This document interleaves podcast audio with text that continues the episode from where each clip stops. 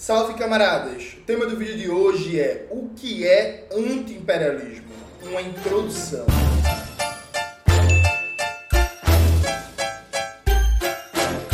Antes de começar propriamente o tema do vídeo do canal, quero muito agradecer a você que ajuda a manter e melhorar nosso canal a partir do apoio. Seu apoio é fundamental para a gente continuar o nosso trabalho. Note, o tema do vídeo de hoje, como fala o título, é um debate sobre o que é anti-imperialismo. E evidentemente, para definir o que é anti-imperialismo, a gente precisa entender o que é imperialismo. O objetivo desse vídeo é ser uma introdução. Então não vou esgotar o tema. Veja, no campo do marxismo revolucionário, existem várias interpretações do que é o imperialismo. O que eu falo no campo do marxismo revolucionário? Porque existem teorizações liberais, social-democratas sobre o que é imperialismo. O Schumpeter, no livro Capitalismo, Socialismo e social-democracia, se não me falhar a memória, é esse título do livro. Coloca aí, Max, na tela, por favor, o livro do Joseph Schumpeter. Tem um debate sobre o que é imperialismo. O Robson, que era um liberal, tem um debate sobre o que é, é imperialismo. O Hell Friedman, tinha um, acho que nem é assim que pronuncia o nome dele, tem um debate sobre o que era imperialismo. O Karl Kautsky, abandonando o marxismo revolucionário, tem um debate que era imperialismo. No campo do marxismo revolucionário tem um debate gigantesco. De maneira geral, quase que caricaturando o tema, quase que, eu diria que a gente pode dividir a compreensão marxista de imperialismo em duas linhas mestras. Uma compreensão que vai pelo prisma da economia política, compreende que imperialismo é uma fase monopolista do capitalismo e que o militarismo, o colonialismo, o neocolonialismo, a política externa agressiva, o racismo, a desumanização de povos, tudo isso são expressões dessa fase monopolista do capitalismo. Então, sorte que essa compreensão parte do desenvolvimento da crítica da economia política de Marx e Engels e entende que ser anti-imperialista significa necessariamente defender o socialismo, defender a perspectiva revolucionária. Então, anti-imperialismo e anticapitalismo são duas almas coladas, indissociáveis. Você tem uma segunda tendência muito bem representada pelo Kautsky, que tende a compreender o imperialismo como as suas manifestações externas, seja o militarismo, a corrida armamentista, a política de agressão, política colonial entende que isso não é necessariamente intrínseco ao capitalismo na sua fase monopolista. Que é possível, por exemplo, você ter um capitalismo monopólico que não desague nessa política de guerra, nessa política militarista, nessa política colonialista, neocolonialista. Né? Essas duas compreensões desdobram formas de ações táticas e estratégicas diferentes.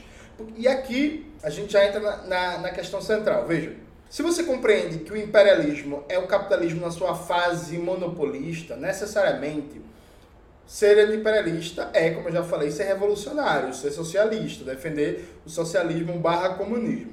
Evidentemente que isso não nega, por exemplo, mediações táticas. Então, por exemplo, o PCB, por muitos anos, entendeu um papel importante do governo Hugo Chávez na luta anti-imperialista. O governo Hugo Chávez não era um governo revolucionário. Embora tivesse elementos do discurso ali socialista, de uma revolução bolivariana, mas a Venezuela nunca foi uma experiência socialista. O PCB, ao mesmo tempo que reconhecia o papel importante do antiimperialismo de Hugo Chávez, apontava os limites desse antiimperialismo por ele não estar lastreado em uma estratégia revolucionária, e tanto é assim que na Venezuela os comunistas brasileiros sempre tiveram como referência o Partido Comunista Venezuelano, PCV, e não o PSUV, o Partido Socialista Unificado da Venezuela, que partido do Hugo Chávez e agora do Nicolás Maduro. Né? Então, há mediações táticas, mas sempre apontando que o antiimperialismo consequente é revolucionário. Já outras compreensões tendem a entender o antiimperialismo como é isso? O combate ao militarismo, o, o combate à violação do direito internacional, o combate ao neocolonialismo, o combate às guerras imperialistas.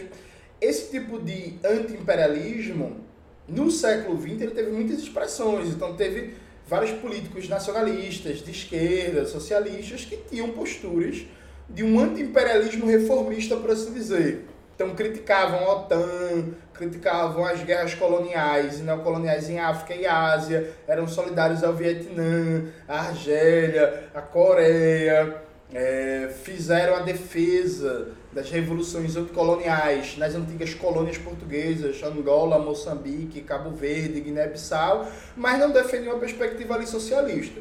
No Brasil, caso quase que clássico disso é o Leonel Brizola, né? E o brizolismo.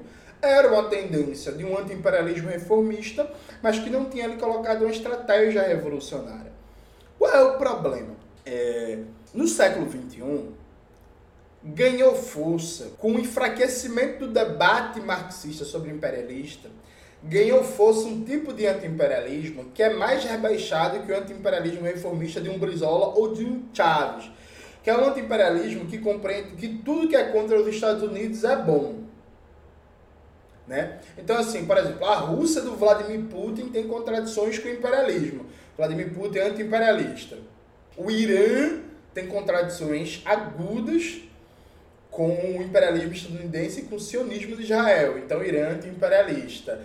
E aí, o, o Erdogan na Turquia tem contradições com o chamado Bloco Ocidental. Então, Erdogan é anti-imperialista. E por aí vai. Veja, isso é uma forma grotesca, desde uma perspectiva marxista, de entender as coisas. Porque, note bem, a coerência teórica. Se você acha que o Putin é anti-imperialista, você vai ter que cometer o absurdo teórico de dizer que o Ernesto Geisel e o Médici, a ditadura empresarial militar do Brasil, eram anti-imperialistas. Porque tiveram contradições abertas e graves com o governo dos Estados Unidos. Né? Reconhecimento da independência de, das ex-colônias portuguesas, acordo nuclear com a Alemanha, que os Estados Unidos não queriam, ruptura do acordo militar estabelecido no, no segundo período Vargas, várias contradições, vários conflitos. Tanto é assim que, inclusive, o governo dos Estados Unidos trabalhou abertamente, por exemplo, para enfraquecer o governo Médici e para, de certa forma, trabalhar para a volta da democracia burguesa no Brasil, entendendo que o papel de limpar o país da vanguarda revolucionária já tinha sido completado. Então, veja, não dá para entender anti-imperialismo só a partir de contradições da política externa, porque, sim, veja, existem contradições. Nenhum marxista, inclusive, nunca negou o uso dessas contradições no mundo imperialista. Então, por exemplo, Lenin e os bolcheviques deram um apoio inicial a Kemal Atatürk e o, as forças militares modernizadoras da Turquia. Assim como tiveram proximidades com forças democráticas do Afeganistão. Assim como tiveram uma proximidade muito grande com as forças nacionalistas da China, do Sun Yat-sen só que veja, além dos bolcheviques e a Internacional Comunista, e a Internacional Comunista nunca acharam que eles eram anti-imperialistas. Veja, é comum a gente aproveitar as contradições do mundo imperialista. Então, eu acho ótimo que a Rússia, por ter contradições com os Estados Unidos, tenha relações comerciais com Cuba. Perfeito. Cuba vive um bloqueio econômico brutal imposto pelo imperialismo vive em isolamento, a sabotagem permanente da sua economia. O Vladimir Putin tem contradições com os Estados Unidos e tem boas relações com Cuba. Ótimo. Eu não vejo problema nenhum em o Irã ter relações históricas muito boas, por exemplo, com a Coreia Popular. Muito bom. Com Cuba também. Tá ligado? Ótimo. Tira, reduz um pouco o isolamento desses países. Sabe? Mas eu sei que o governo do Vladimir Putin é um governo de direita, conservador, reacionário. Eu sei que a República Islâmica do Irã não tem nada de socialismo. É inclusive o regime anticomunista que perseguiu, matou violentamente os comunistas. Muito bom, inclusive, que a França, do Emmanuel Macron, tente um posicionamento ali melhor na Europa e faça críticas à OTAN. O fim da OTAN não vai vir do Macron, mas muito bom que eles briguem. Acho ótimo quando a Angela Merkel fazia críticas abertas à OTAN, quando Macron fazia críticas abertas à OTAN, mas o papel da gente é olhar isso aí e dizer assim, não, muito boa sua crítica, mas ela é insuficiente, ela é liberal e ela não vai à raiz do problema. E a raiz do problema é essa aqui. Percebe? Muito bom que o governo Lula, por exemplo, condene o bloqueio a Cuba ou expresse solidariedade ao povo palestino. Mas não é da diplomacia do governo Lula que vai surgir uma base política de apoio radical ao fim do bloqueio contra Cuba e a libertação da Palestina. Veja, existe aqui, primeiro, um elemento tático, que é aproveitar as contradições do mundo imperialista e as contradições de cada governo do mundo imperialista. Aproveitar isso, compreender, analisar os fenômenos é uma coisa. Achar que o Macron é anti-imperialista porque criticou a OTAN, achar que o Putin é anti-imperialista porque tem contradições com os Estados Unidos, achar que o, que o Erdogan na Turquia é anti-imperialista porque volta e meia tem um atrito com a União Europeia e com os Estados Unidos, primeiro é fugir do marxismo. É ter uma visão a la Pep Escobar, que divide o mundo entre Ocidente e Oriente. Tipo, sabe? Isso não é marxismo. A segunda coisa é compreender que existem diferenças objetivas na política externa de um partido comunista que está no poder, como o caso do cubano, e um partido comunista que não está no poder.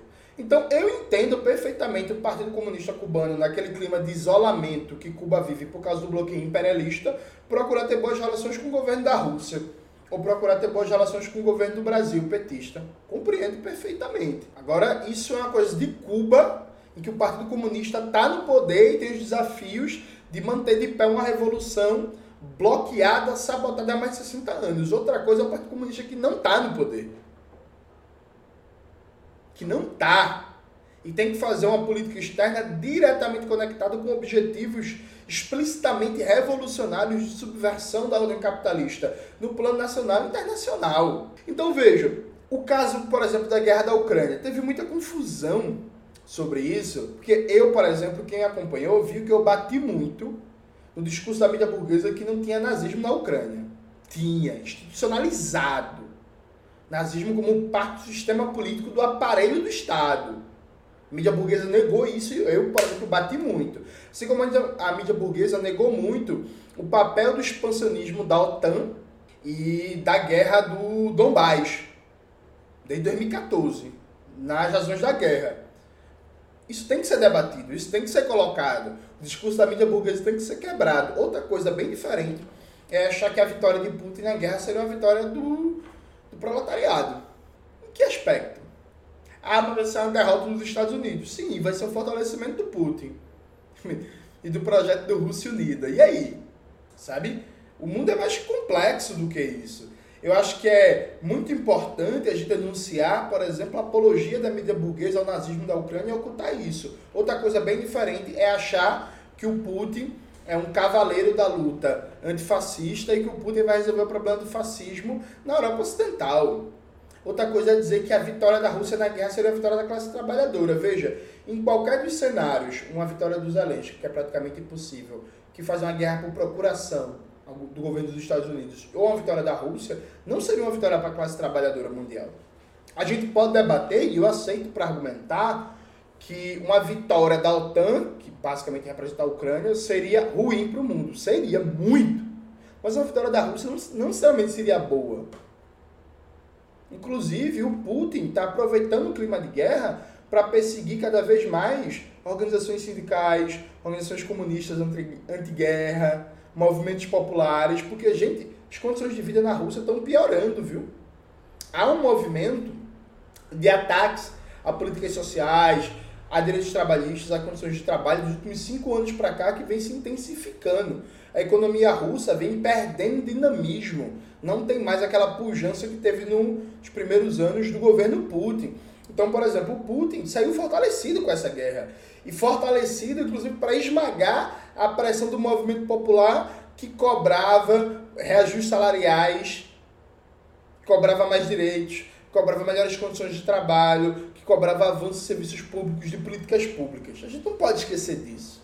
Percebe? Assim como a vitória do Putin na guerra significa de imediato para os países da Europa Oriental e do entorno da Rússia um fortalecimento de um governo que é um governo reacionário, que é um governo conservador, que não apoia políticas para a classe trabalhadora. Ah, Jones, então a vitória da OTAN é bom? Não, pior ainda. Num caso como esse, quando não está colocada uma saída revolucionária imediata na conjuntura, porque não está, porque nesse momento o que fica claro é que nem o proletariado ucraniano, nem o proletariado russo tem condições de dar uma saída revolucionária para a guerra, a gente precisa entender as contradições, entender a complexidade do processo, apontar para a necessidade de uma alternativa popular e revolucionária para pôr fim à guerra, mas também compreender que isso não está colocado. Só que o fato de que isso não está colocado hoje, de imediato, na realidade, não significa deixar de levantar essa bandeira. Porque, inclusive, o internacionalismo proletário parte de uma linha de dizer assim, ó, oh, essa guerra começou com a política expansionista da OTAN, com a política de ser com a Rússia, com base no interesse do imperialismo estadunidense como comandante do bloco imperialista ocidental, que entrou em contradições cada vez mais agudas com a China e com a Rússia, até certo ponto, a guerra com a Rússia, inclusive, até certo ponto, é quase que uma guerra de procuração contra a China, tudo isso está colocado, mas a vitória da classe trabalhadora não é a vitória do Putin. Não é. Sabe? Tipo, muito massa muito massa que durante a guerra da Ucrânia o batalhão de Azov se lasque. Beleza. Mas é uma desgraça para a classe trabalhadora viver essa guerra. E a melhor forma de erradicar o nazismo na Ucrânia, inclusive, não é o exército russo esmagando o batalhão de Azov. É a classe trabalhadora da Ucrânia organizada com condições de fazer isso. Porque não tenha dúvida que nos próximos anos você tem um solo para a continuidade do crescimento do fascismo ucraniano com base no discurso de libertação nacional e de ressentimento da guerra. Ou alguém duvida disso? Ou alguém duvida que esse discurso nacionalista, fascistoide, nazistoide na Ucrânia não vai ter base para crescer muito nos próximos anos? Vai, pô. Isso já está colocado, inclusive. Percebe? Então, eu acho que não vejo problema nenhum em a gente fazer mediações táticas, em a gente entender o papel que o Irã tem, por exemplo, no enfrentamento a Israel, de a gente entender as contradições entre Rússia e Estados Unidos e, por causa disso, as boas relações da Rússia com Vietnã, com China, com Coreia Popular, em a gente entender por que volta e meia o Macron está tentando criticar a OTAN e a política dos Estados Unidos, e a gente entender o papel que Angela Merkel tinha no governo da Alemanha nos Estados Unidos, tudo certo. As diferenças de política externa entre um governo Lula e um governo do PSDB e um governo Bolsonaro, tudo certo. Tudo certo. Só não confundir isso com anti-imperialismo no sentido marxista. Isso são matizes diferentes de política externa. E aí, enquanto marxista, a gente tem um dever de compreender as nuances e diferenças. Porque a política externa do governo Lula não é a mesma do PSDB. Não é a mesma do Bolsonaro. Perfeito. A política externa do Irã não é a mesma de Israel. Perfeito. Nosso dever enquanto marxistas entender isso. Agora, chamar o Lula de anti-imperialista, chamar a República dos Iatolás de anti-imperialista, é preciso ter cuidado. A não ser que você deixe claro, inclusive, que você está se referindo a anti-imperialismo no sentido muito mais de combate ao eixo Estados Unidos-Israel, entendido como locus do imperialismo global hoje. Eu acho que até faz sentido. Agora você tem que deixar claro que disso não dá em socialismo mundial. Muito massa que no combate ao eixo articulador do imperialismo global, que é o imperialismo estadunidense, e sua ramificação de aliado principal, que é o sionismo, muito massa a gente apontar que ó, nessa luta tem múltiplos atores. O processo de libertação palestina, por exemplo, tem várias organizações nacionalistas que não são marxistas né? O próprio papel, por exemplo, do Hezbollah no Líbano contra o sionismo e tal, tudo certo, entender isso. Agora é preciso entender isso dentro desse limite. Ó. Disso não sai socialismo. Percebe? E o nosso objetivo é o socialismo, não é isso? O meu objetivo, pelo menos, é. Eu acho que para terminar esse vídeo, quero recomendar né, alguns livros para vocês. Alguns livros que debatem a perspectiva leninista do antiimperialismo. Né? Acho que tem a biografia do Thomas Krause, lançado pela Boitempo, tá aparecendo aqui, que é muito bom.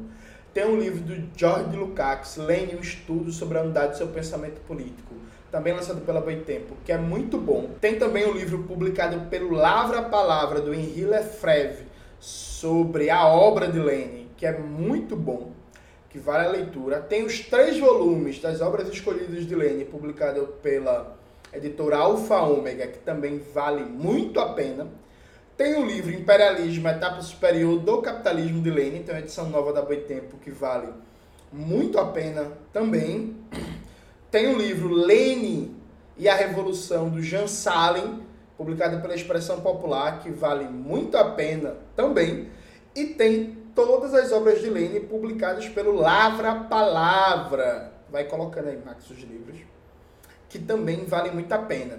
Então, recomendo que vocês peguem esses livros deem uma lida e compreendam que, da perspectiva marxista, anti-imperialismo, em última instância, para ser consequência, ele tem que ser revolucionário.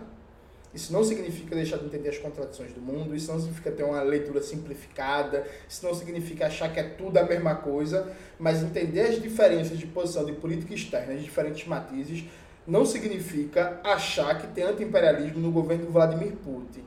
Isso é um absurdo desde uma perspectiva marxista. É isso, galera. Espero que vocês tenham gostado do vídeo de hoje do canal. Não se esqueça de se inscrever no canal, ativar o sininho, curtir esse vídeo, compartilhar e tudo isso que vocês já sabem. Um beijo e até a próxima.